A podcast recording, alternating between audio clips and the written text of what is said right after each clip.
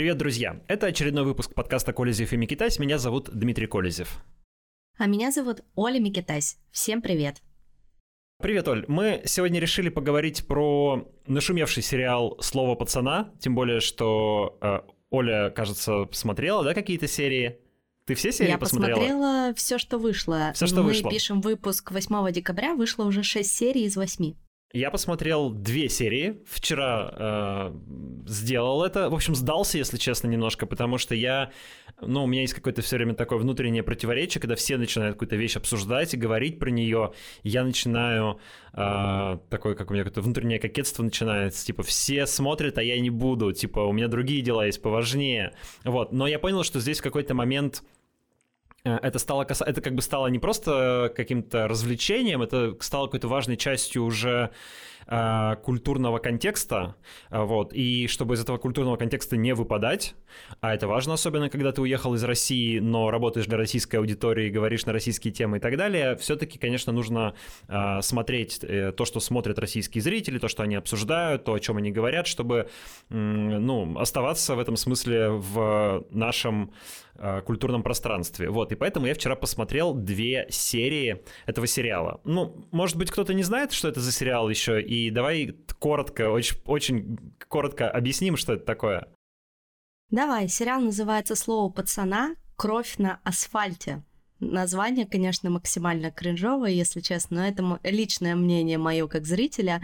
А, значит, сериал снят по книге Роберта Гараева, который а, в своей книге как раз исследовал казанский феномен, и он сам когда-то подростком состоял в Казанском УПГ. И, соответственно, сняли про это фильм, про казанские группировки молодежные. И тут, мне кажется, основная особенность этого фильма и отличие от того, что, например, мы видели, что раньше это были какие-то взрослые группировки, да, помнишь э, сериал «Бандитский Петербург» а, или, например, сериал «Бригада», а здесь дело касается детей. И он набрал довольно-таки большую популярность э, в короткий срок. То есть вышли первые серии там в начале ноября, и вот сейчас начало декабря. И если вы откроете ТикТок, рилсы Инстаграма, шорты Ютуба, да просто даже тот же YouTube, все говорят только об этом сериале. И очень много э, в новостной повестке, ну вот я точно знаю, так как я читаю независимые медиа, очень много обсуждений этого сериала. Редакция уже сделала обзор, а, там медиазона, а, очень многие редакции написали об этом, взяли интервью у того же Роберта Гараева, и я даже не поленилась и залезла в личные социальные сети а, главных героев этого сериала, а это в основном молодые люди, которым 24-25 лет, очень симпатичные внешне. Подожди, И подожди, как- там- каких, каких героев? Ты имеешь в виду актеров, которые сыграли героев? Ак- актеров, да, А, да, да. ага. Вот. И их социальные сети, например, в том же Инстаграме за этот месяц выросли там с небольшого количества подписчиков уже там у некоторых до миллиона подписчиков. Ну, то есть это э, ну, очень небывалый успех, хотя вроде бы на первый взгляд кажется, а что там обсуждать? И вчера, э, когда мы выбрали эту тему с тобой для выпуска, я об этом думала, э, много что прочитала, посмотрела, и на самом деле пришла к выводу, что проблема намного глубже его популярности. И, возможно, именно того времени, в которое он вышел. То есть как будто бы он попал в такую больную точку. Вот э, ты, посмотрев две серии сериала, у тебя сложилось какое-то мнение насчет его популярности? Что за феномен? Почему так произошло? Мне кажется, что главная как бы интрига и почему это все обсуждают, это ну не просто потому, что сериал популярный, популярных вещей много, а потому что, как всегда, он вызывает противоречивые оценки. И самые негативные оценки исходят от представителей власти, которые говорят, что этот сериал, ну, как обычно, не соответствует нашим традиционным культурно-нравственным ценностям, что он пропагандирует насилие, что его нужно запретить. И вот пошли всякие истории, типа в Иркутске подростки а, убили другого подростка, и якобы они посмотрели сериал и играли в этих там бандитов или вдохновлялись как-то этими молодежными бандами, и поэтому убили своего а, сверстника. Хотя, как бы, это ну, какая-то очень неподтвержденная информация, и а, это так пролетело по медиа и телеграм-каналам как сенсация, а потом, если ты читаешь какие-то последующие заметки, то выясняется, что убийцу этого подростка схватили, и он сказал, что про такой сериал вообще не слышал, никогда его не смотрел, поэтому это какой-то, ну, типа, совсем домысел. Вот, или там пошли казанские, татарстанские власти говорить, что типа дети начали играть в этот сериал, и вот они там типа называют себя названиями настоящих банд, и вот они все стали драться, устраивать какие-то стычки, стрелки, там типа и вот эта вот э, культура, ну как бы таких гопников казанских, она стала, субкультура, она стала Uh, как бы снова популярной, и это может быть, дети так себя ведут, и подростки так себя ведут, конечно, но вот я вчера слушал большое выступление, ну так получилось, просто готовил один ролик и слушал большое выступление Анны Шафран. Это, помнишь, такая была соведущая Владимира Соловьева в свое время, потом они рассорились. Теперь она работает, по-моему, на телеканале «Звезда», но остается таким ну, духовно-нравственным спикером, таким, знаешь, типа женщиной, э, э, типа православно-патриотичной женщиной, которая, конечно, поддерживает Путина и войну, и э, борется с западным влиянием, и вот все такое прочее. И она выступала на рождественских чтениях в Екатеринбурге с 30-минутной речью, и там громила в том числе этот сериал, э, рассказывала, как его нужно запретить, и что вот как-то из ее слов следовало, что типа раньше все так было хорошо у российских подростков, но вот вышел сериал, и они все просто озверели, превратились в каких-то монстров. Вот. Я думаю, какой же чудовищной силы художественное произведение, да, удалось э, создать, что как бы вот целое поколение росло-росло, было нормальным, все в порядке, э, все, у не, все у него было в порядке с духовно-нравственными ценностями. Вышел сериал с маркировкой 18+, который как бы даже подросткам, по идее, смотреть нельзя, и вдруг что-то случилось. Оказывается, что весь этот фасад рухнул, и все эти подростки оказались какими-то просто зверенышами, которые забивают стрелки, бьют друг друга и убивают. Вот примерно так это представляют российские власти и всякие борцы за а, за нравственность. А в Госдуме этот сериал предлагают запретить депутат Нина Останина, тоже известная своими всякими а, инициативами, там, в кавычках, в поддержку семьи и материнства, детства и всего такого прочего, потребовала этот э, Следственный комитет проверить этот сериал, э, потребовала его запретить и сказала, что он, э, ну, в общем, тоже романтизирует насилие. Тут интересный момент, у Нины Останиной сын этой депутатки отбывает срок за жестокое убийство своего делового партнера. Он ему нанес 42 ножевых ранения.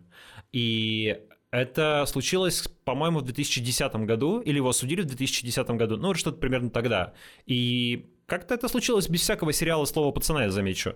То есть, э, ну, происходят такие вещи иногда в жизни, и они не обязательно связаны с сериалом. То есть вот здесь, как бы, кажется, кроется основная интрига обсуждения, то есть есть какое-то количество людей, которые говорят, что сериал надо запретить, как обычно, есть какое-то количество людей, которые говорят, сериал крутой, замечательный, запрещать его не надо, это не пропаганда чего-то, это просто художественное произведение про недавнюю историю, поэтому, типа, как можно к нему предъявлять какие-то претензии. А, и еще два важных момента, которые накладывают отпечаток на все это обсуждение. Первый, то, что этот сериал снимался за государственные деньги. А, его финансировала национальная медиагруппа Ковальчуков, э, который возглавляет э, Алина Кабаева, которая очень близка Путину, то есть практически это путинский кошелек.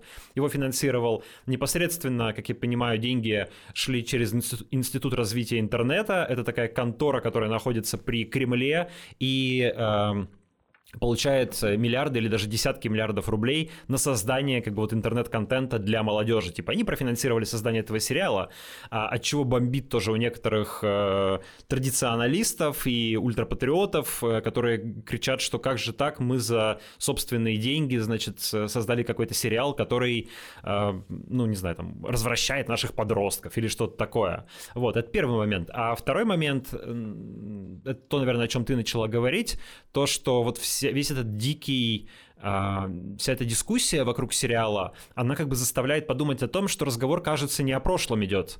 То есть он идет как будто бы не о 89-м годе и не о том, что было тогда. Он как будто бы идет о тех проблемах, которые сегодня существуют, в том числе в молодежной среде, в российском обществе. И вот какой-то культ жестокости, а, применение силы, применение насилия, а в обществе это, ну, во-первых, уже есть, да, этого много, а во-вторых, кажется, что это как будто бы потенциально этого будет еще больше, потому что э, идет война, э, война это колоссальное количество насилия, которое происходит э, где-то на фоне, а, это, безусловно, влияет на общественное настроение, на психологию, и особенно на психологию детей и подростков, которые чуть-чуть это все воспринимают. А, и,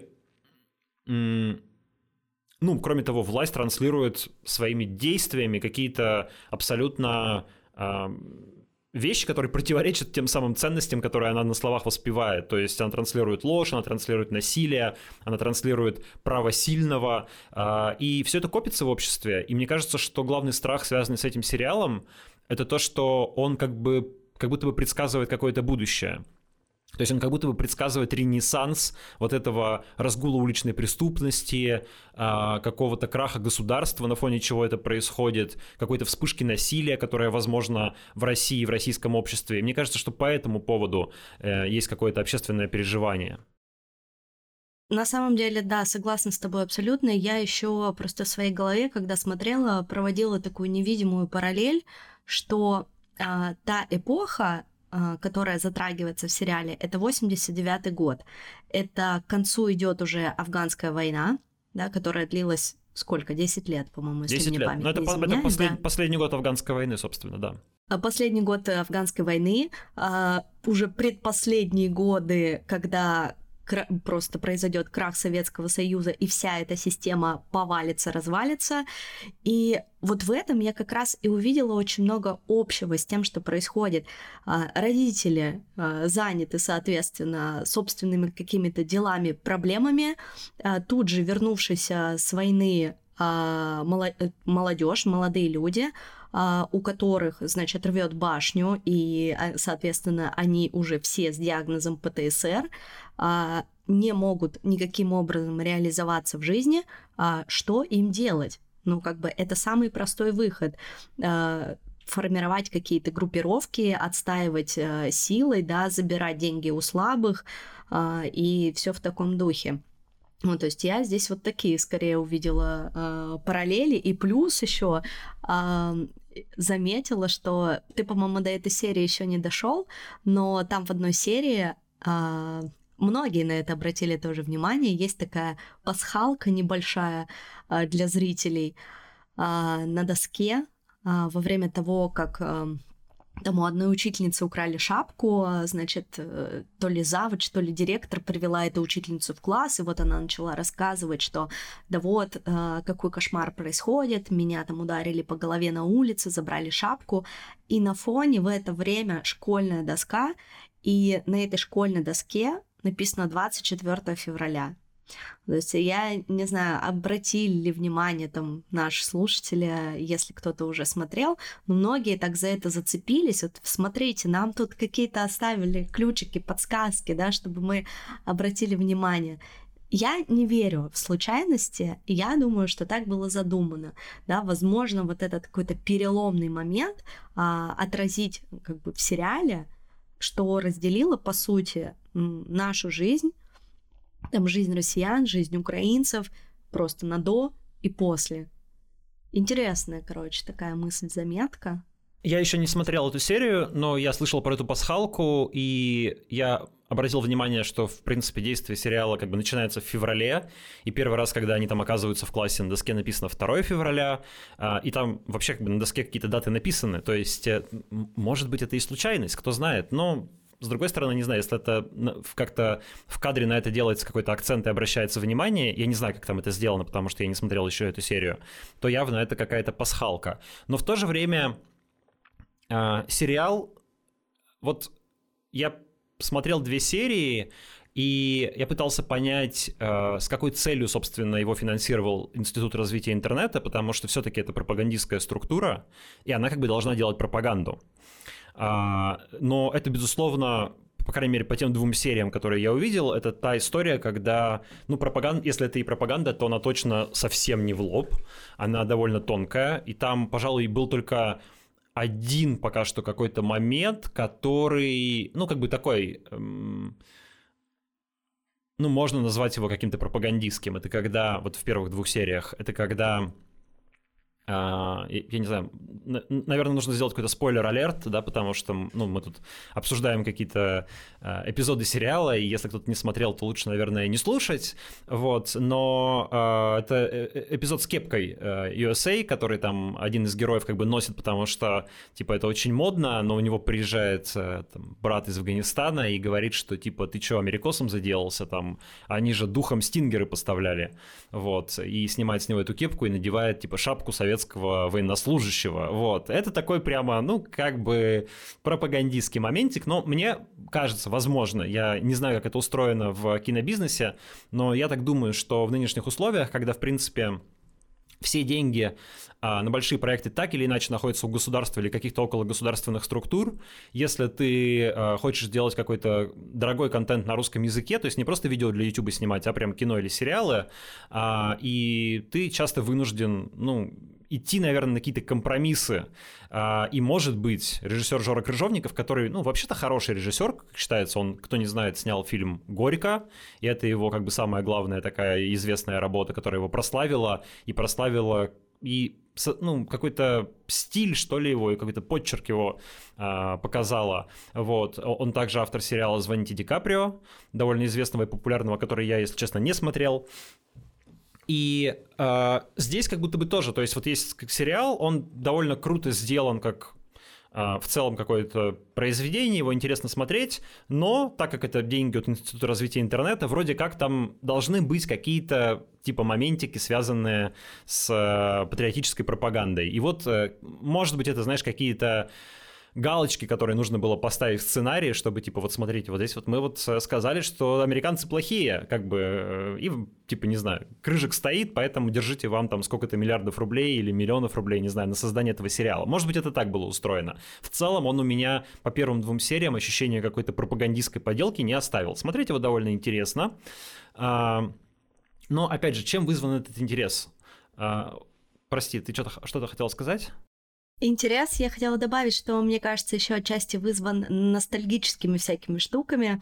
То есть это сериал, э, рассчитанный на 30-40-летних, э, наверное, людей, уже взрослых людей, у которых детство пришлось как раз на этот период. И все вот эти серванты, пластинки, а, да, да просто какая-то окружающая действительность, музыка, которая используется в фильме, да, там «Ласковый май», «Наутилус Помпилиус», э, я просто слушаю, я понимаю, что я это все знаю наизусть, то есть это в моем где-то коде очень-очень глубоко внутри, то есть я никогда не учила специально эти песни, да, то есть, но они как-то всегда были в моей жизни, и, конечно, когда ты это смотришь, э, что-то там такое тепленькое детское, несмотря на то, что это, блин, лютый кошмар, оно у тебя все равно там где-то трепещет. Я не знаю, это, видимо, на каком-то психологическом уровне как-то так действует. Вот, ну тут, может быть, нам э, что-нибудь оставят в комментариях, например, на YouTube, где можно оставлять комментарии, и с точки зрения психологии, может быть, кто-то поделится своим мнением, как это работает. Но интересно, да. Интересно по нескольким причинам. Ну, во-первых, это все-таки какая-то история, она более или менее профессионально рассказана, и любую хорошо рассказанную историю интересно смотреть. А, мы там сопереживаем главному герою, хотя он такой немножечко ну, такая банальная, может быть, история чуть-чуть, типа про хорошего мальчика, который становится бандитом. Вот, э, такой роман взросления немножечко э, здесь. Потом это вот, безусловно, да, сеттинг, который очень понятен людям нашего возраста. Мы здесь в Португалии недавно встречались с, с человеком из Нижнего Тагила. Он меня немножко постарше, он, по-моему, 81 -го года рождения, я 84-го. И у нас зашел с, э, разговор про этот сериал. Он говорит, слушай, ну я типа смотрю, ну вот это прям, ну вот как у нас все было, я вот так вспоминаю, это очень похоже. А, я, ну, он из Тагила, я, я рос в Свердловске, и я не исключаю, что что-то, конечно, такое подобное было, но я чуть постарше, мне кажется, что вот для меня все-таки а, это некоторая экзотика. Может быть, я просто из другого социального слоя, чуть-чуть.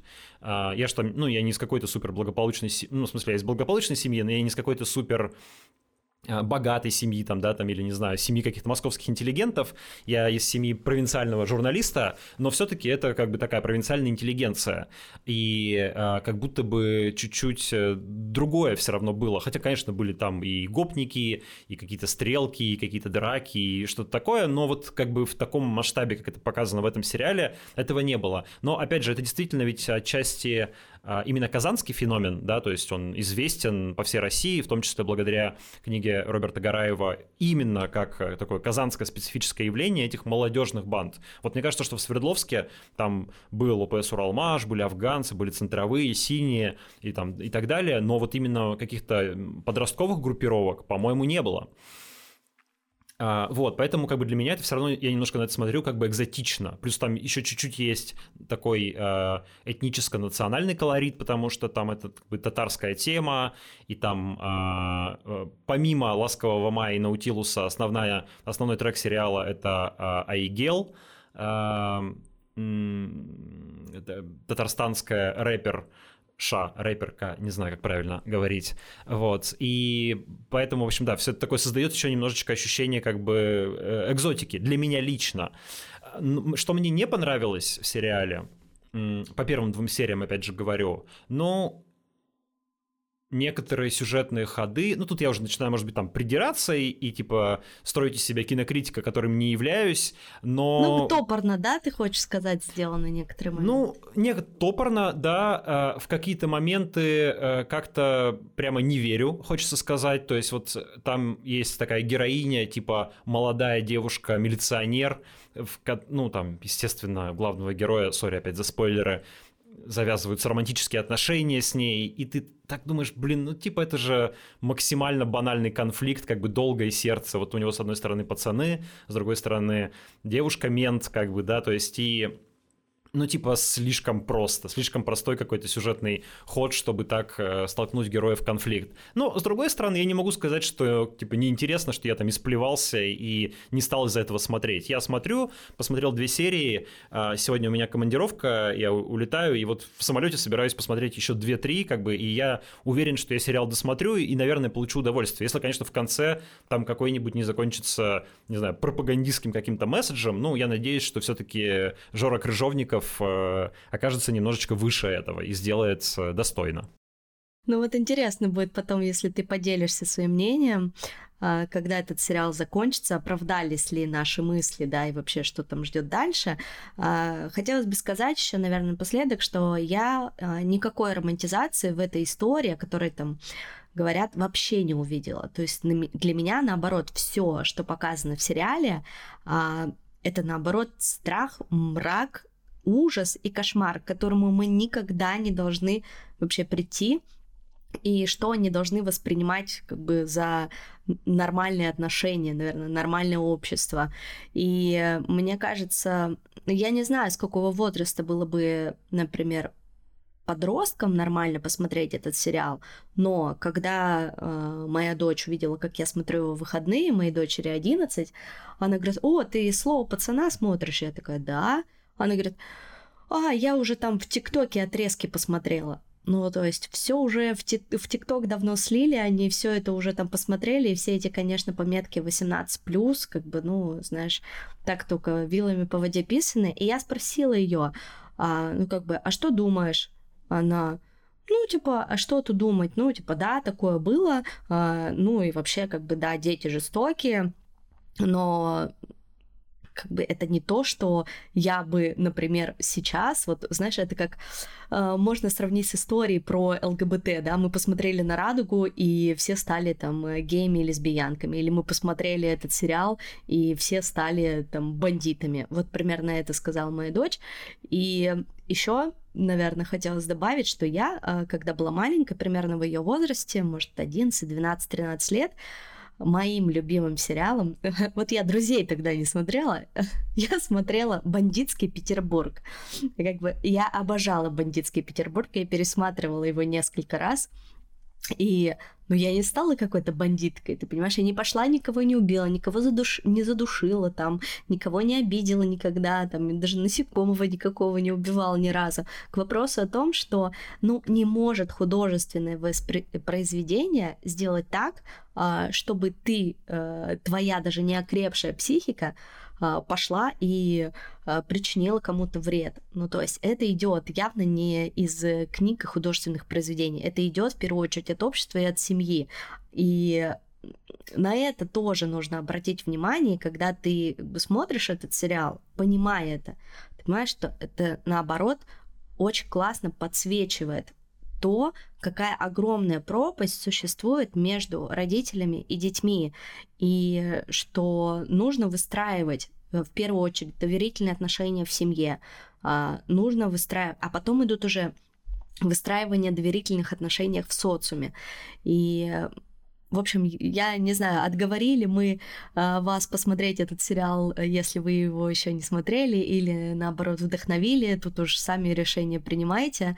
А, но еще, наверное, последнее, что я хотела сказать, я вчера посмотрела прочитала пост у Роднянского, и э, он высказался не по поводу мнения насчет сериала, так как он еще, опять же, не закончен, э, он э, написал интересную такую мысль, что саундтрек сериал, к сериалу вот этот Айгел возглавил все украинские музыкальные чарты, и молодежь украинская очень активно этот сериал смотрит.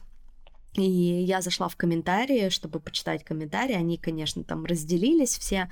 Преимущественно э, люди писали на украинском языке, что да, ну и на русском тоже, что вообще как можно смотреть сериал врагов, да еще на русском языке, и какой это кошмар, да вы вообще сами предатели. А другая половина общества, ну, друг, другая половина этих комментариев было про то, что а, ну, а если разобраться, почему это интересно смотреть украинской молодежи, да, то есть в чем, опять же, для них вот этот феномен. Кто-то написал, что, ну, интересно э, знать, что в голове у врага. Ну, типа, я считаю, что это вообще какая-то глупая мысль. А, и мне кажется, что скорее всего, популярность заключается в том, что и в Украине, а, в том числе в конце 80-х, плюс-минус подобные э, формирования были, да, возможно, не молодежные, но какие-то взрослые. И то есть, да и в Грузии это было. И я вот не знаю, насколько популярен этот сериал здесь, и здесь его как смотрят, но э, в Казахстане, например, тоже он очень популярен. То есть не, это не только российская история, это все-таки история про бывший Советский Союз, да, и что это всех коснулось. И, соответственно, у всех это вот как у меня затронуло что-то там в глубине души, да, какие-то вот эти ностальгические штучки. А, ну и правда, действительно, посмотреть, что было, и ну, никогда больше такого не повторять. И, возможно, как-то пересмотреть свои отношения с, в своей семье, потому что, ну, я искренне считаю, что все начинается в маленькой ячейке общества, и потом уже дальше разрастается э, вовне. А, и еще, наверное, порекомендую нашим слушателям, у Саши Сулим есть э, выпуск про банды Казани, если вам захочется почитать, да, поразбираться в этой теме, посмотреть, то вот рекомендую Саше Сулим посмотреть именно этот выпуск, э, очень интересный. Ну что, будем переходить к следующей теме? Не, подожди, я тоже бы еще хотел кое-что добавить. Давай. А, ну, во-первых, если говорить про рекомендации, то, наверное, нужно и книжку Роберта Гараева порекомендовать как первый источник. Безусловно. И надо понимать, что книжка документальная, она рассказывает, собственно, про феномен банд, и это ну, нон-фикшн, а сериал, это он не повторяет книгу, он как бы написан на ее материале, но это художественное произведение, в котором рассказана художественная история, герои вымышленные и так далее. Это во-первых. Во-вторых, а, ты правильно, как мне кажется, сказала про семью и то, что я увидел в первых двух сериях. Мне кажется, что это как раз подчеркивается там не раз, что все вот эти как бы подростки, которые уходят в банды, они а, у них какие-то проблемы дома или в школе, да, то есть и у этого есть какие-то причины у того, что они э, начинают, как это называется, мотаться на сленге э, сериала, да, на сленге казанских подростков, вот, и то есть там либо неполная семья, либо какой-то отсутствующий отец-алкоголик, либо, значит, учителя, которые там детей не понимают, не хотят слышать и слушать, и э, эксплуатируют их, или там, э, ну, не хотят вообще этого ребенка учить, а хотят только, чтобы он там, не знаю, сделал правильно, чтобы можно было поставить оценку, типа, и пинком отправить домой. Вот, то есть, как бы такое абсолютно какое-то бесчувственное отношение взрослых в основном к этим подросткам, непонимание этих подростков, нежелание э, посмотреть на, э, на мир их глазами, вроде как, типа, отталкивает этих подростков и направляет их куда куда-то в эти уличные банды. С одной стороны, с другой стороны, этот сериал рассказывает про отчасти как бы крах, а, и это его может быть как раз такой антипропагандистский, что ли, месседж. Ведь, по сути, он рассказывает про абсолютный крах и абсолютную импотенцию вот этих вот э, государственных структур, Система. типа типа пионерии комсомола. Там абсолютно карикатурные комсомольцы показаны, которые пытаются как-то бороться с этими бандами. Там какой-то а, а, АКОТ, да, да, отряд комсомольцев, не помню, как это называется, то есть какие-то совершенно идиотские, по крайней мере, в первых двух сериях персонажи пытаются противопоставлять как бы комсомол этим бандам, вот, вызывать, ну, то есть это выглядит абсолютно тошнотворно и смешно, вот, естественно, на их фоне как бы эти банды выглядят гораздо такими прямо рыцарями, какими-то настоящими а, мужскими собраниями, а не вот это вот непонятное государственное нечто. И мне кажется, что это как раз хорошая шпилька в сторону а, нынешнего государства, которое пытается там какие-то создавать новые пионерии, в детских садах каких-то орлят России создает еще какую-то херню, которая, а, конечно же, не будет работать, и а, гораздо интереснее подросткам уходить в какие-то субкультуры, вот в тоже, а, да, даже в какую-то полукриминальную субкультуру, в которой они видят больше правды, и они видят в этом, видели тогда, и, может быть, видят теперь, э, ну, во-первых, возможность налаживать горизонтальные связи более эффективно, да, то есть э, с, э, друг с другом. Во-вторых, э, возможность каких-то социальных лифтов, потому что, извините, ну, как ты можешь там, не знаю, э, тогда была одна ситуация, да, сегодня другая ситуация, но в принципе проблема социальных лифтов есть и тогда, и сейчас, когда тебе без э, блата, без э, там каких-то хороших связей, без родственников или без денег, если ты из какой-то очень простой семьи, довольно сложно подняться по социальной лестнице. И э, там, типа, образование, э, хорошие оценки, что-то такое тебе это не гарантирует, а вот э, там пойти с пацанами, значит, кого-то ограбить и быстро заработать денег, это вроде как проще. Тогда это проблема. Сейчас это проблема. В общем, сейчас э, тоже, не, ну, эта проблема существует.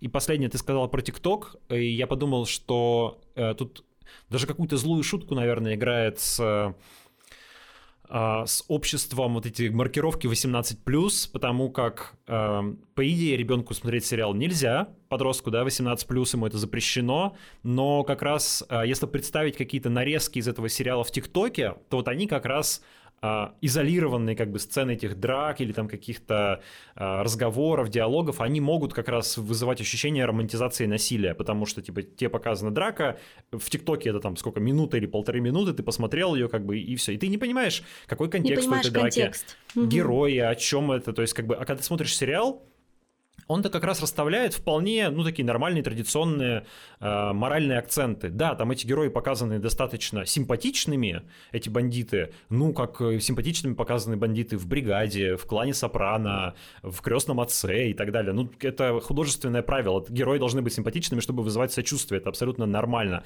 чтобы зритель им сопереживал. Вот. Но при этом моральные акценты там вполне четко расставляются, да, там жалко этих ребят, которые э, на фоне проблем в семье или проблем в школе как бы вынуждены идти на улицу, и ты, не знаю, у меня лично просто как бы ну, сжималось сердце каждый раз, когда я думал, блин, типа, вот как на, на наших глазах разрушаются судьбы этих а, детей, там, типа, был хороший мальчик, который учился играть на пианино, типа, а вот сейчас он станет бандитом. Ну, как бы, это как-то банально, но, ну, вот на меня это подействовало, то есть мне действительно было Э, жалко героя, что с ним это происходит. А в ТикТоке, конечно, ты этого не увидишь. И поэтому э, ТикТок дети могут посмотреть, сериал дети официально посмотреть не могут. Хотя если бы они посмотрели сериал, как раз, скорее всего, он бы на них произвел более правильный какой-то морализаторский эффект, чем э, тот, который был задуман режиссером. А все-таки художник, режиссер, он ну, в подавляющем большинстве случаев он несет какие-то конструктивные Э, смыслы и идеи людям, да, то есть он все-таки старается подчерк э, подчеркнуть добродетели и осудить э, зло в мире тем или иным способом. Способны ли мы это увидеть или не способны мы это увидеть, зависит больше как бы от нашей оптики от нашего контекста. Ну вот депутаты Госдумы в этом сериале, возможно, тоже насмотревшись ТикТока. Мне кажется, что они какие-то выводы делают а, по фрагментам, которые им там, не знаю, где-то в интернете попались, они схватились за голову, о боже, показывают, как подростки дерутся. Сейчас все подростки в России начнут драться. Ну, блин, а, устройте просмотр сериала в Государственной Думе, значит, сядьте, посмотрите 8 серий всеми депутатами, а потом обсуждайте. Да, кстати, про маркировку 18+, а, тут увидела новость, что э, мультфильм такой про пони, про маленьких разноцветных пони. У одной пони радужная грива, и на мультик поставили на кинопоиске, по-моему, пометку 18+. Мы так хохотали. Моя, да, то ли моя маленькая пони, то ли что-то такое. И еще про, про, Госдум, про Госдуму, когда сказал, э, мне захотелось добавить, слушайте, э, в составе нашей Госдумы ну, я не знаю, сколько в процентах, но я думаю, что процентов 15-20 депутатов а это, извините, бандиты. То есть это буквально как бы выходцы из таких же банд, которые в 80-е и 90-е годы вот занимались ровно этим, что показано в сериале. Я могу приводить же конкретные примеры. А, есть там, не знаю, у нас Андрей Альшевских депутат, выходец из УПС «Уралмаш», а, пацан, который держал Северный автовокзал в Екатеринбурге. Сейчас депутат Госдумы от «Единой России», а, член комиссии по поиску э, иностранного вмешательства, значит, сидит главный моралист там тоже вот и, э, и осуждает иноагентов и так далее. Вот э, про него могла бы быть рассказана история в этом сериале. Он ровно так же вернулся из армии где-то в самом конце 80-х, э, сошелся там с пацанами из ОПС «Уралмаш», как бы, как такой бывший там какой-то десантник, по-моему, что ли. Ну и вот как бы по этой теме двигался. И додвигался до депутата Госдумы.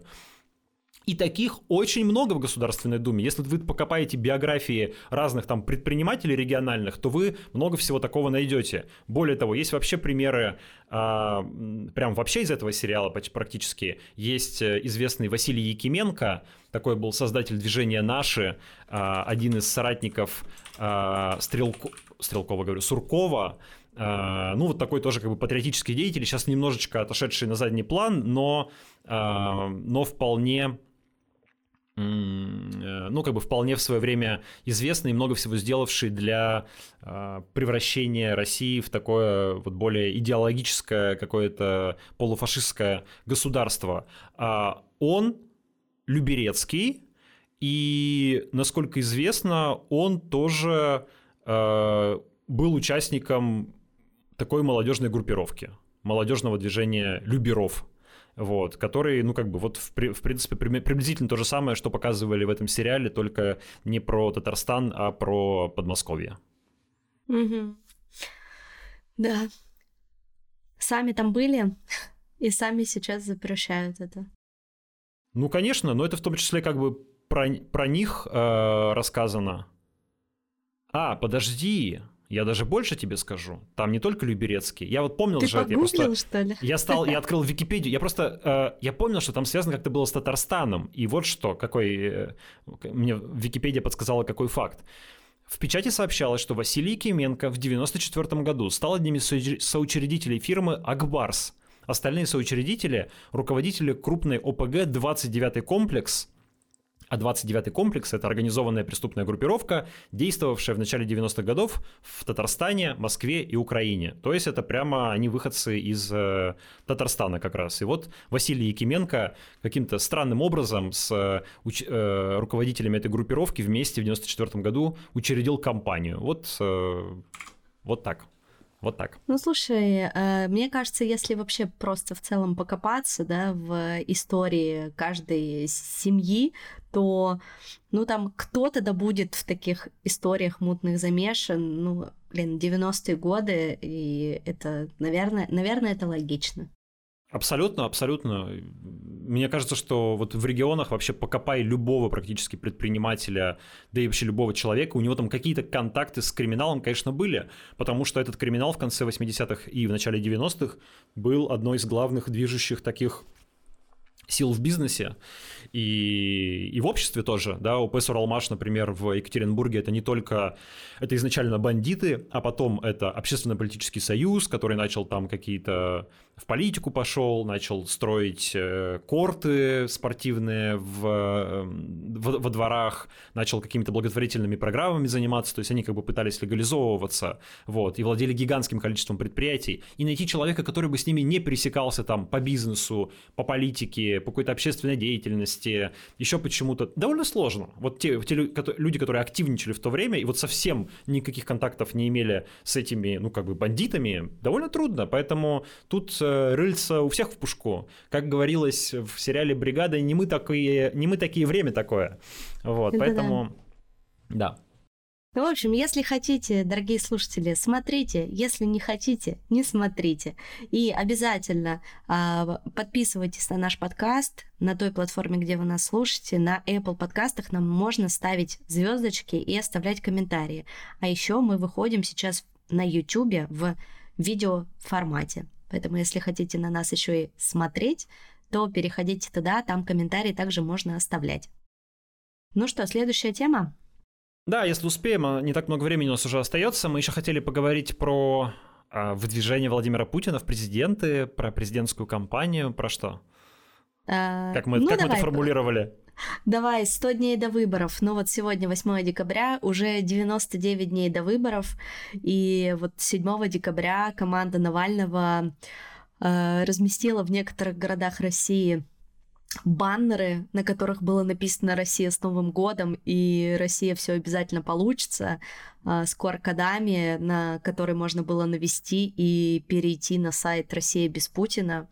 В общем, вечером эти баннеры уже в Москве, в Петербурге сняли, но мне кажется, это так вдохновило и воодушевило э, общество, но, по крайней мере, там мое окружение, могу о моем окружении говорить, там, с кем я общаюсь в Телеграме, в Инстаграме, а, что столько было репостов, что как, как будто бы, знаешь, рука Навального даже из ШИЗО, да, может дотянуться и что-то сделать, и напомнить о себе, и как-то во многих людей, а, с кем я обсуждала эту новость, это вселило какую-то какую-то надежду, что ли, что мы не одни, что про нас не забыли, что что-то реально делается. А, идея, в общем-то, в том, а, этой компании, что до выборов осталось 100 дней, и как будто бы все все понимают, да, что у нас выбор без выбора, но к чему призывают ребята, это голосовать а, за любых кандидатов, кроме Путина. То есть мы еще не знаем до конца, что это будут за кандидаты.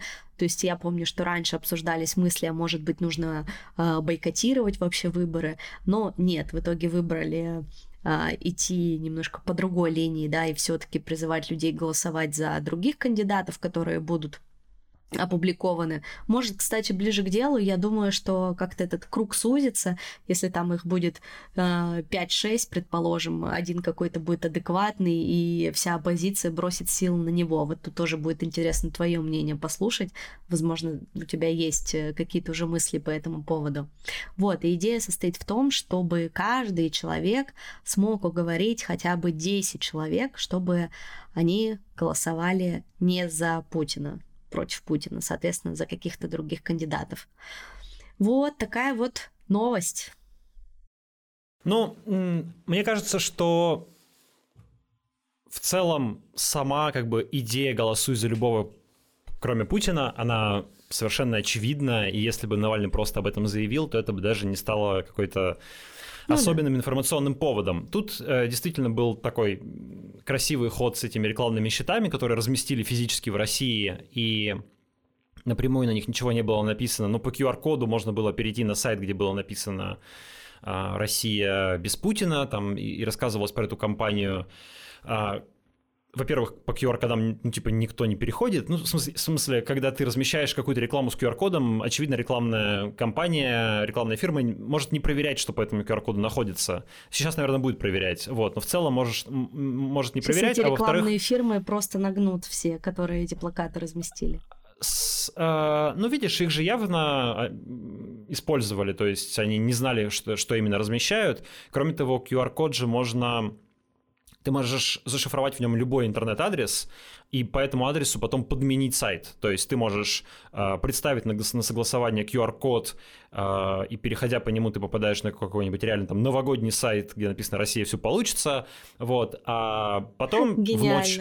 А в ночь перед публикацией, в ночь перед размещением этих билбордов ты просто обновляешь этот сайт, меняешь его содержание, и он уже оказывается сайт России без Путина. Вот, в этом смысле как бы QR-коды — это э, красивый ход. Понятно, что это не имеет никакого реального м, значения с точки зрения наружной агитации. То есть, э, ну, типа, они разместили там, не знаю, сколько-то счетов, я не знаю сколько, вряд ли очень много.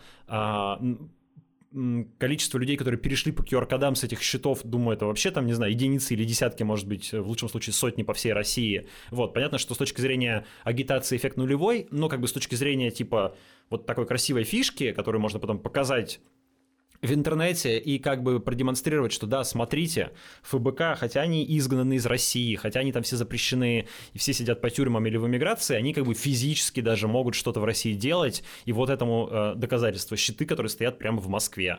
Ну, а, да. Вот, да, это в этом смысле красиво, хороший ход, не знаю, кто им придумал, э, в духе таких знаешь, в духе рекламных кампаний какого-нибудь рекламного агентства креативного. Вот, это в этом смысле они молодцы. С точки зрения э, стратегии действий, то как бы рамка «голосуй за любого кандидата, кроме Путина» очень широкая, и это хорошо, что они пошли по этому пути. Это дает возможность внутри этой рамки э, другим оппозиционным силам, например, агитировать за разных кандидатов.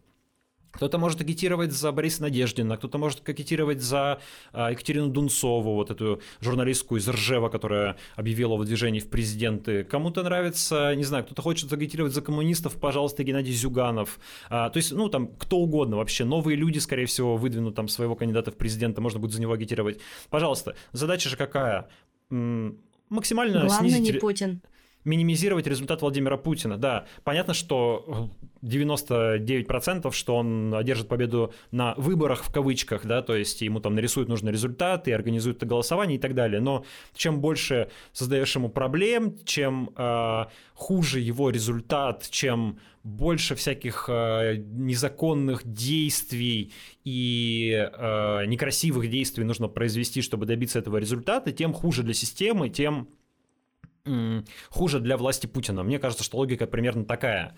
Вот. И поэтому снижать его результат и в идеале добиваться, ну, пытаться добиться второго тура, чтобы, типа, в первом туре Путин не победил, что с учетом дистанционного электронного голосования и всего прочего, скорее всего, тоже невозможно, но почему бы не попытаться? Я думаю, что а, мало кто верит всерьез, что на президентских выборах, опять же, в кавычках, что-то можно изменить, но, по крайней мере, это способ мобилизации для оппозиционно настроенных россиян, это способ оппозиции продемонстрировать, что она не сдалась, что она пытается что-то делать, и какой бы ни был результат, мне кажется, что это лучше, чем просто сидеть, сложа руки и ждать, пока Путин получит свои 90% и радостно объявит себя э, там, царем России до 2036 года.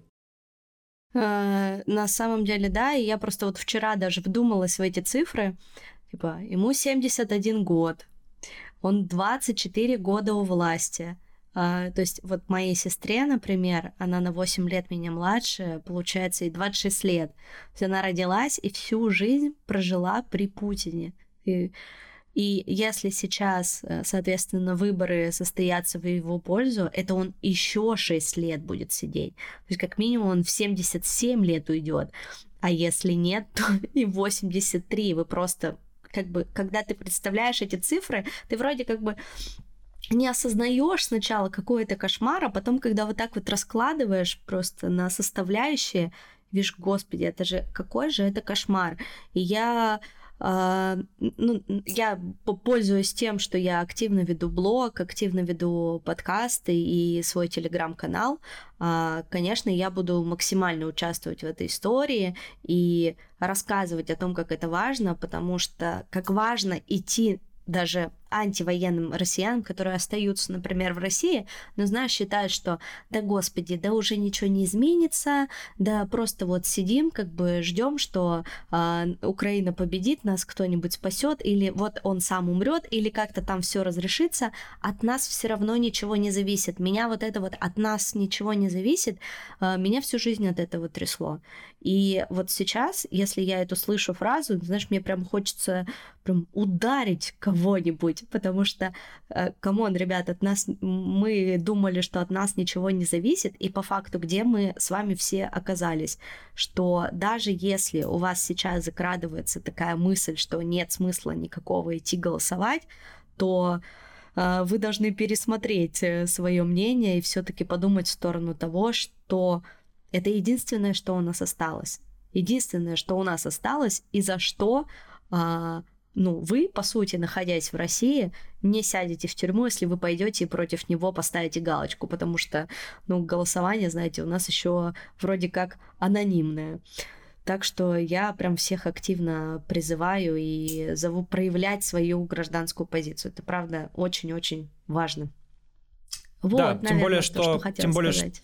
Тем более, что ситуация на сегодняшний день такова, что Украина, вероятно, не победит э, в том виде, в котором декларировал Зеленский, то есть возврата к территориям 91 года. Сейчас мы видим, что уже, скорее всего, не будет, и вероятнее, что нас ждет какой-то худой ну, худое перемирие, я бы сказал, да, с фиксацией более или менее по нынешней линии соприкосновения. Ну, вот это то, что на сейчас, на сегодняшний момент проглядывается по итогам э, военных действий. Если вдруг Запад расщедрится и даст Украине еще э, денег и еще э, оружия, то, может быть, Украина попытается продолжить войну и добиться лучшего, хотя бы лучшей переговорной позиции. Но на текущий момент ну, речи там о разгромном поражении России уже не идет, и поэтому надеяться на то, что Путин потерпит поражение, и это поражение его как бы снесет, как-то все само образуется, Надежд на это не очень много, прямо скажем, поэтому а, это как раз может быть дополнительная мотивация пройти и проголосовать. Ребят, само ничего не случится, вот, и а, хотя от вашего голоса, ну, э, Понимаешь, люди, которые говорят, что от нас ничего не зависит, и хочется ударить, я понимаю тебя, что это такая типа позиция жертвы. Вот. Но с другой стороны, а, люди ведь не дураки, и они же все видят и понимают. И они понимают, что посчитают так, как посчитают что они видели уже кучу выборов, когда власть получала тот результат, который она хочет, несмотря на все усилия общества. Понятно, что люди разочаровываются. Понятно, что они не видят в этом особого смысла, и они понимают, что, скорее всего, все закончится победой Путина, как бы они ни старались. Но тут другой вопрос, что вы же ничем не рискуете, ребят. То есть, я понимаю, если бы вам нужно было как-то поставить все на карту и рисковать, и тут можно было бы взвешивать, а вам просто нужно в один день пойти и сходить на участок и проголосовать за любого кандидата против, кроме Путина. Абсолютно законно, легально, никто вас за это не обидит, не наругает, не посадит в тюрьму, не оштрафуют. Вы можете про это даже никому не говорить, а, а лучше сказать и кого-то еще поагитировать из своих знакомых, конечно. Ничего страшного не случится, да, то есть вы просто потратите там 40 минут, может быть, час своего времени на это действие. Вам не нужно приносить в жертву свою жизнь. Вот. И поэтому почему бы и нет? Почему бы и не попробовать? От вас не убудет, что называется. Так что мой, конечно, призыв тоже, э, друзья, идите голосуйте за любого кандидата против Путина, который вам э, больше понравится. Да, ну вот интересно будет вообще посмотреть, когда будут эти кандидаты. Когда будут эти кандидаты, кстати? Ой, слушай, я не помню календарь выборов, если честно. Э, ты меня ставишь в тупик. Мне кажется, что выдвижение Знаешь... должно начаться официально с 17 декабря, наверное, если я ничего не путаю. Или с 17 угу. января. Не, ну, точно не помню. Слушай. Ну, в общем, вот. ждем, следим. Обязательно мы, конечно, обсудим этих кандидатов. Э, не хочется ставить их в кавычки какая-то у меня тут мушка летает, простите. А, и обязательно поговорим, обсудим это в новостях. Я подписалась на эту Дунцову.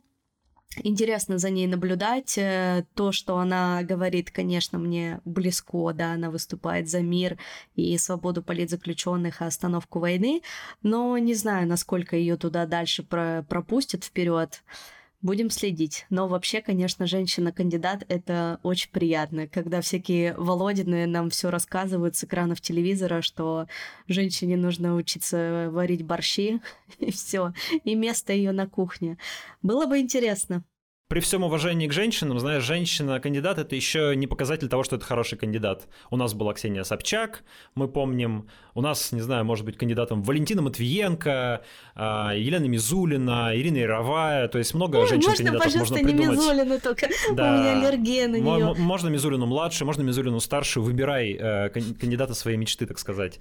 Так что э, женщина-кандидат это хорошо, и как бы мы, конечно, за максимальную представленность женщин везде, но это э, не недостаточные Кандидат условия для того, чтобы быть... рознь, вот. Да, чтобы быть хорошим кандидатом.